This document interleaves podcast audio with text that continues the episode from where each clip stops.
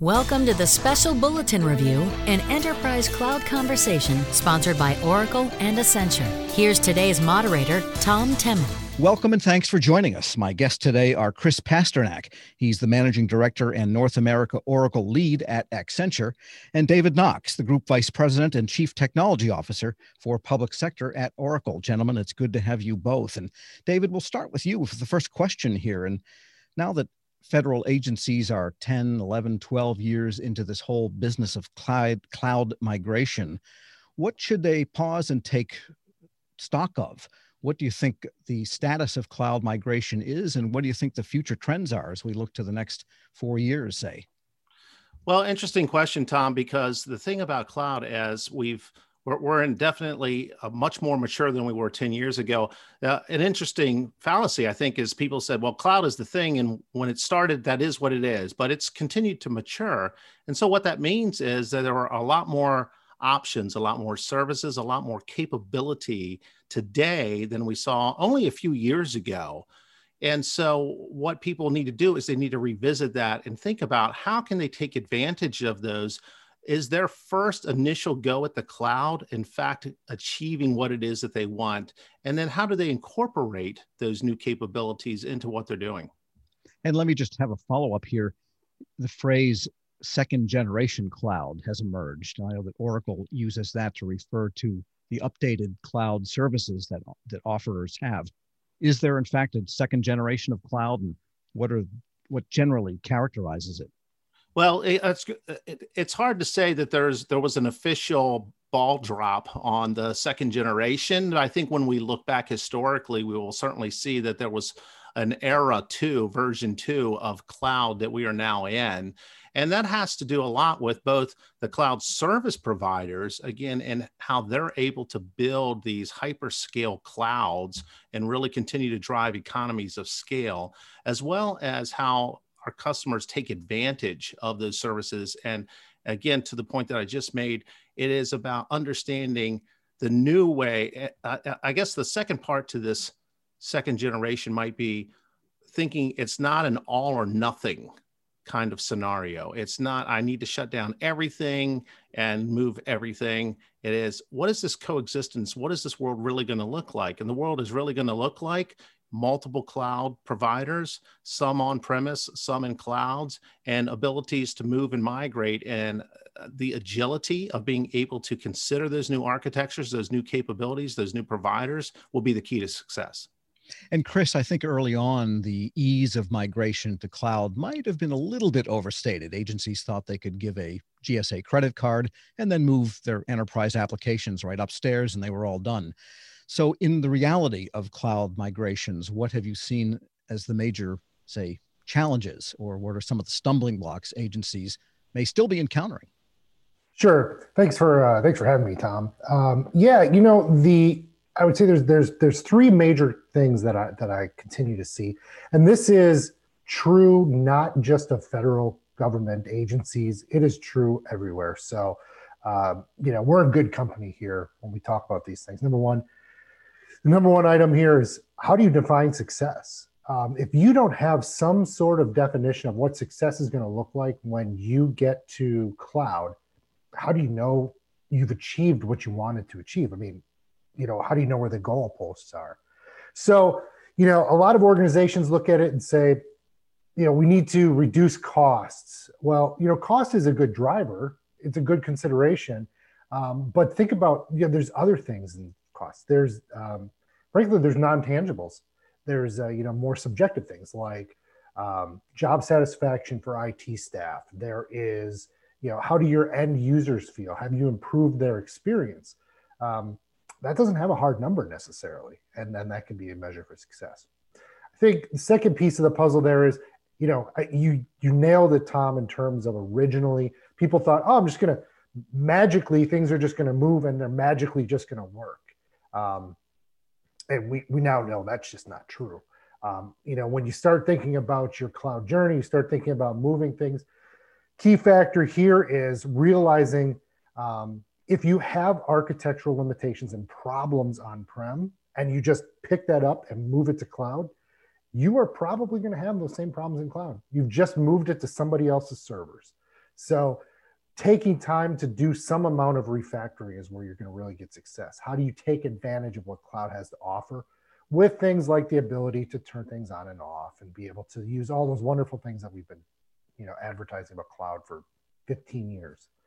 Um, you know, I think the, the final piece of the puzzle there, the third thing that I see a lot that we have a lot of conversations about um, is, you know, when we get to cloud, you know, we've marked success. We know that we did it. We did our refactoring. We're there. Is after I'm already there, um, now what? So staying on top of the continued innovations of cloud, but then also staying on top of your steady state. And what I mean by that is number one complaint I get from clients when we start talking about where they are in cloud is, well, it was supposed to be cheaper and it was for a while and then cost overruns.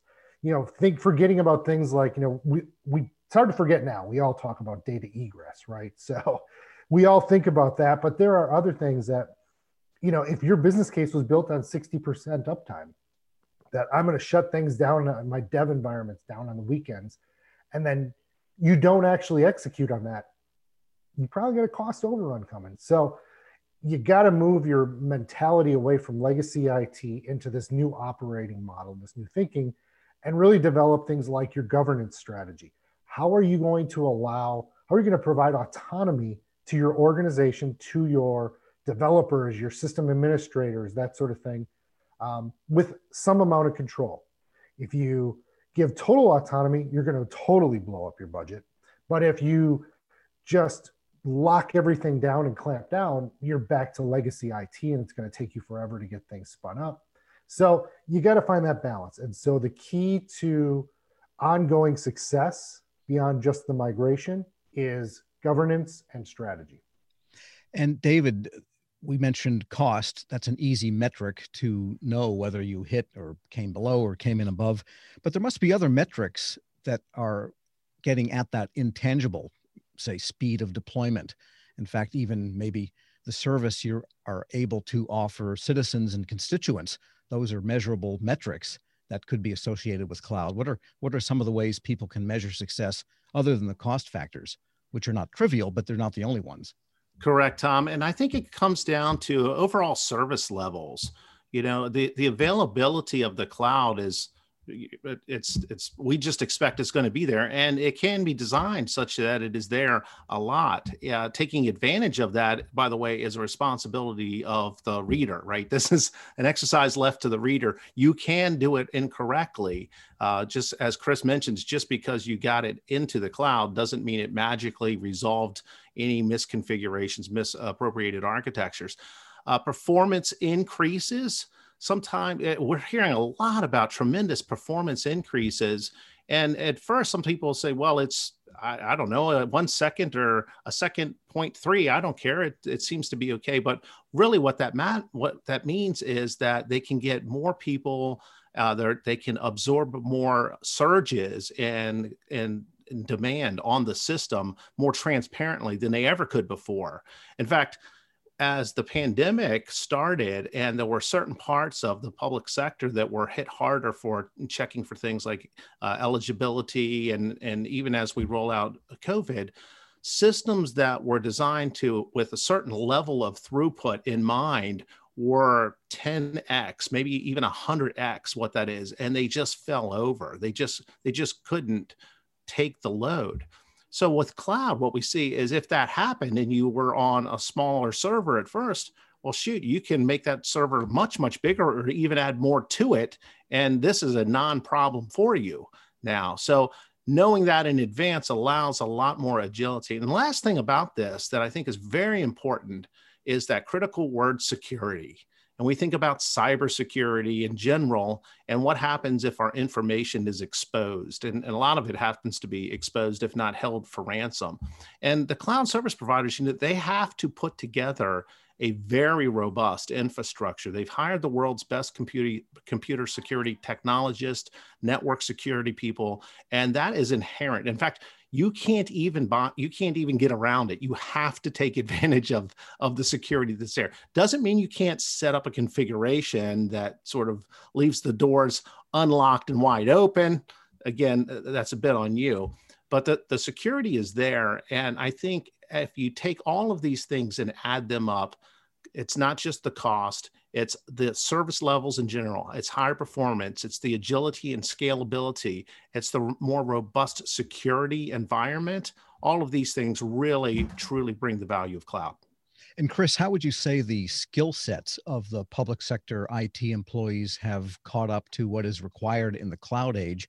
And I would include in those skill sets, that idea of skill sets, the ability to understand what is the best role played by the government versus the best role played by the cloud vendor because mm-hmm. that balance might be different in the cloud era than with other types of vendors yeah and i think you know from a from a skills and resourcing standpoint um, let's face it everybody's doing something with cloud and everybody knows that it's nearly impossible to find cloud people and they are expensive and so um, it's a tough balance. It really is a tough balance in terms of finding people, being able to afford them, and then uh, you know that right mix of skills. And so, I think we're at a great point where we can start to grow people.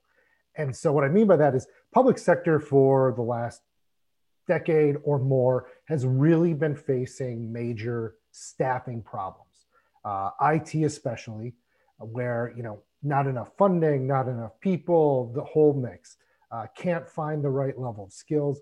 Cloud gives an interesting opportunity, I think, for organizations uh, to be able to grab onto something really interesting and then get and skill up people because they're going to want to do it. I mean, let's think about it. Someone coming right out of college, they're going to want to do cool new things. Cloud, you know, is everybody talks about cloud. It's cool. It's new. Uh, I mean, Tom, how many people have you heard come out of college and go, dang, COBOL on mainframe sounds awesome? Uh, it, you, it just, that doesn't happen. So, you know, take advantage of this opportunity. And, and frankly, you know, in a lot of cases, you're going to, you're going to bring in SIs. You're going to bring in consultants to help you get things into cloud, get things stood up, get things running, maybe even run things. Um, use them and set the expectation that they're helping educate your people there's no reason that you can't have you know what we call a two in a box model where I'll bring some really smart architecture folks and then you bring a smart architecture person and we put them together and you're bringing the heritage and the knowledge of your organization and I'm bringing the new skills and we're all going to be able to get the job done together. It's got to be a partnership. Then when the SI leaves, you now have skills in your organization. All right, good advice. On that note, we will take a short break. My guests today are Chris Pasternak. He's the managing director and North America Oracle lead at Accenture, and David Knox is the group vice president and chief technology officer for public sector at Oracle. I'm Tom Temin. This is a special bulletin review and enterprise cloud conversation sponsored by Oracle and Accenture here on Federal News Network. The opportunity for the public sector and technology industry to work together has never been greater. Join Oracle's One Federal Monthly webcast series for a front row seat to learn how your federal peers and industry leaders are delivering practical, innovative solutions for today's evolving challenges. You'll learn firsthand how Oracle and its partners are changing the way industries do business, starting with an enterprise cloud without compromise. Register now for Oracle One Federal at oracle.com/onefederal. Welcome back to our special bulletin review, an enterprise cloud conversation sponsored by Oracle and Accenture here on Federal News Network. My guests today are David Knox, the Group Vice President and Chief Technology Officer for public sector at Oracle, and Chris Pasternak, the managing director and North America Oracle lead at Accenture. I'm your moderator, Tom Temin. And David, before the break, we were talking about skill sets and what is needed both on the government and the vendor side in the cloud age. And I wanted to get your perspective from a product vendor, especially one that has a legacy of applications and databases and Oracle for many, many years sold that type of product to government people that became specialists, say in Oracle and Oracle applications. Now, as a cloud provider, that's kind of like a new Oracle. And so, what are some of the skill sets that you are finding that you're looking for in the government that it needs to develop so that you can best work with customers in the cloud age? So, Tom, I think that the the evolution is one that is twofold. One is obviously the technological aspect of what has happened with cloud, and and out, it's not just an outsourcing IT. We call that managed services at a, at a certain point, but it's the the construct of having services, and then there's the business part of that. There's the subscription part of it. There's the pay as you go construct uh, with that that that allows a new level of thinking and it's a new level of responsibilities to your point and a new type of engagement between the public and private sector the the private sector being the cloud service providers that role for private sector cloud service providers has expanded immensely it, wasn't too long ago when you're selling on-premise technology uh, first of all the, con- the phrase on-premise wasn't even really who would use that to describe anything on premise. Uh, what was happening was the, the technology was sold. So that was the business part. It was it had uh, generally an annual or multi-year kind of of term to to right to use that, but the implementation and the success shifted 100% to the implementers and to the to the buyer. In cloud, we see quite a change in that because of the fact that you can turn on and turn off services because you can decide to renew or stop and the, the whole so the business part even tends to drive that technological part that has changed the engagement that occurs between the cloud service providers and the private and and the public uh, sector buyers in there and so what that means is it's a continuous engagement model. And what we're seeing is in continuous engagement and, and the learning is that continuous engagement is both at a teaching perspective from the cloud service providers as well as a a sort of consultative advisory, uh, sort of an unofficial consultative advisory role on here's how to best take advantage of what these offerings are. So it almost becomes incumbent on the government practitioner to almost take on project or program management skills because you do have an ongoing relationship with that cloud vendor. Absolutely. And it's incumbent upon them to seize the opportunity now because the cloud providers are very willing, they're very staffed, and they're very educated at being able to provide infrastructure and architecture best practices all the way up through the data layer into the business processes and work alongside the Accentures of the world to really get faster time to mission, more reliable time to mission, and more agility as that mission evolves over time. And so, in some way, that translates upstream in the managerial ladder of an agency to where real program managers and agency executives should have different expectations about their ability to roll out new services and new programs. Absolutely. And I think one thing that uh, it's sort of a lesson learned that's often forgot is not to be too prescriptive about the who's and the hows when when choosing a direction through IT uh, that that leniency and keeping the top level objective for example the ability you know service levels and service expectations are the right level saying how those things should be done that should not be prescribed because then you're boxing yourself in all right. And Chris, I wanted to ask you about modernization in cloud. And as we know, the Biden administration, the new administration, has requested anyway, $9 billion for the Technology Modernization Fund. Nobody knows how that will go, but it's possible that the next round of TMF could be substantially larger than we've seen in the past several years by possibly a factor of 10 or 20.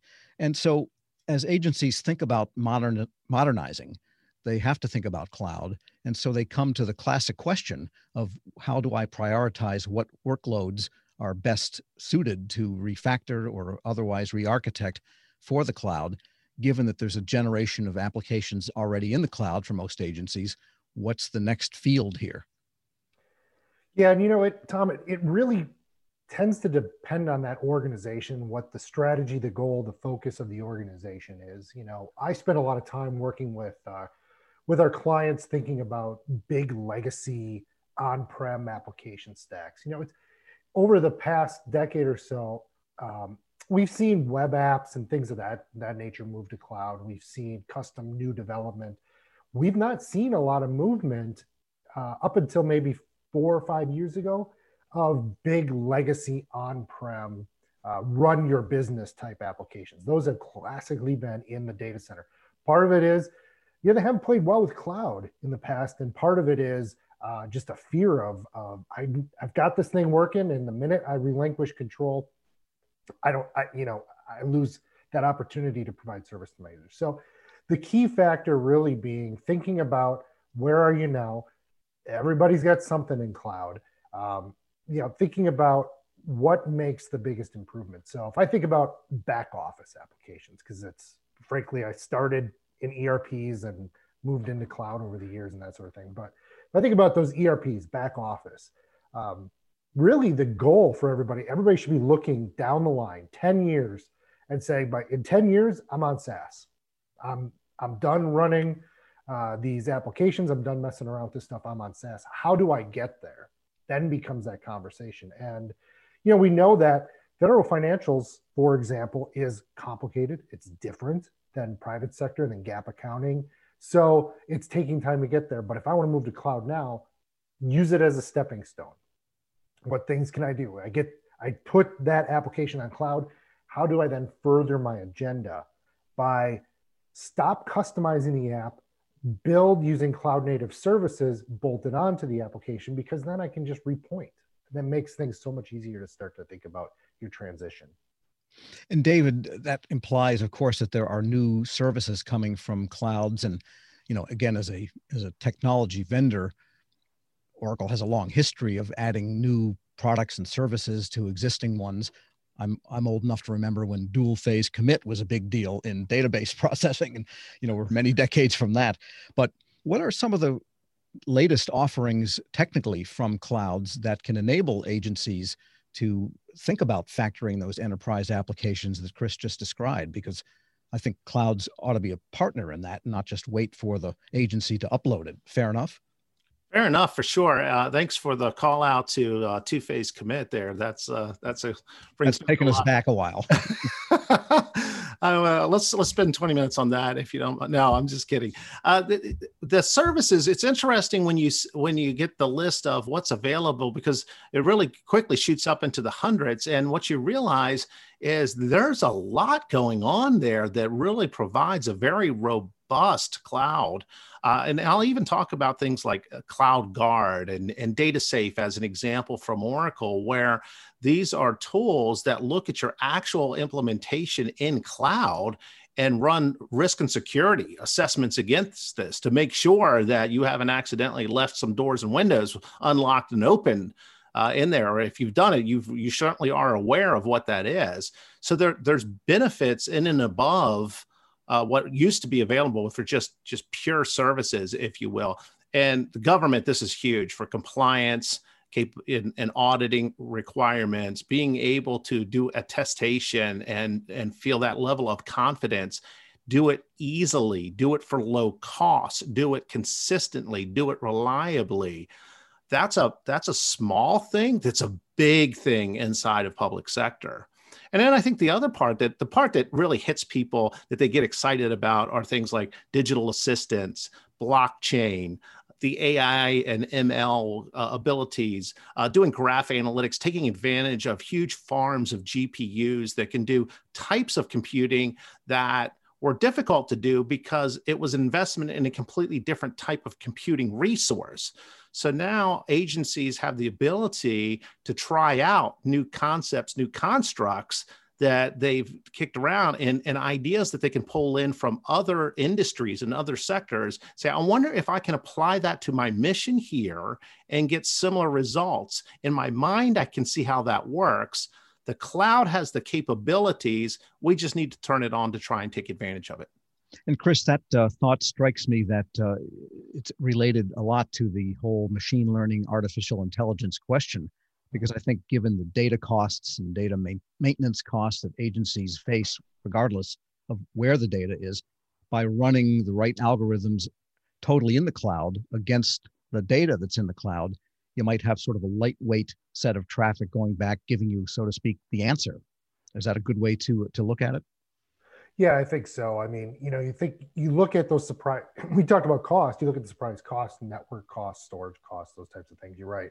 spot on. That's the stuff that surprises organizations. So if you can start to get smarter for how you leverage that and using things that are this new technology, AI, ML, starting to implement those types of technology to number one, you know, fine, use less network traffic, be able to get the answers, but continue to get better answers. And the beauty of it is, you know, years ago, uh, we were doing the mining ourselves. We were doing all the thinking ourselves. You know, we had to go out and figure out what data to get and what have you. You know, as machine learning and AI continues to get smarter, it's helping us do that so we can react faster, make better decisions, continue to improve those decisions. And that's where starting to take a look at that, um, you know, I, if ever, I would frankly say if, if you're an organization that's not looking at it, you need to at least look at how does that improve your data. Everybody needs data. Everybody's got to use it. Um, you know, frankly, uh, there's a the one of the one of my one of the data guys that I work with a lot pointed out that there's information and there's data. Everybody's got information. You know, what are you going to do with it? How are you going to use the data? All right. It's almost like making the cloud your data refinery. And in yeah. the uh, time we have left, David, let me ask you about the hybrid situation because, well, specifically, what type of effect does all of this new cloud thinking have on the data center? Which agencies will still have. They all say we're going to be hybrid. And I think even the vendors realize they'll be hybrid, but it's not the same old grandma's data center either that's resulting when you do go heavily with cloud, correct? Absolutely. Hybrid is a reality for sure. Multi clouds is a reality. The certain workloads work better on certain architectures and certain systems. As I mentioned before, if you're doing massive uh, graphics analytics, GPUs tend to work better on those kinds of systems. And so, as people contemplate their crawl, walk, run strategy for cloud, they have to think very carefully what goes to cloud, how does it go to cloud, and what does that mean for the things that are not in cloud? That's first step. And then that's the crawl. And then as they start to walk, they start to think about the multi clouds. And then how do I do things consistently so that they can at least think mentally about what is their overall governance and strategy for cloud, irrespective of the thing, irrespective of where it goes, irrespective of when it goes, they're able to speak to it in a way that makes sense for them and it gives them a path to move forward some great ideas, some great thoughts. I want to thank today's guests because we are out of time. Chris Pasternak is the managing director and North America Oracle lead at Accenture, and David Knox is the group vice president and chief technology officer for public sector at Oracle. I'm your moderator, Tom Temin. You've been listening to Federal News Network. For more on this discussion, visit federalnewsnetwork.com and search Oracle. Thank you for listening to the special bulletin review and enterprise cloud conversation sponsored by Oracle and Accenture on Federal News Network.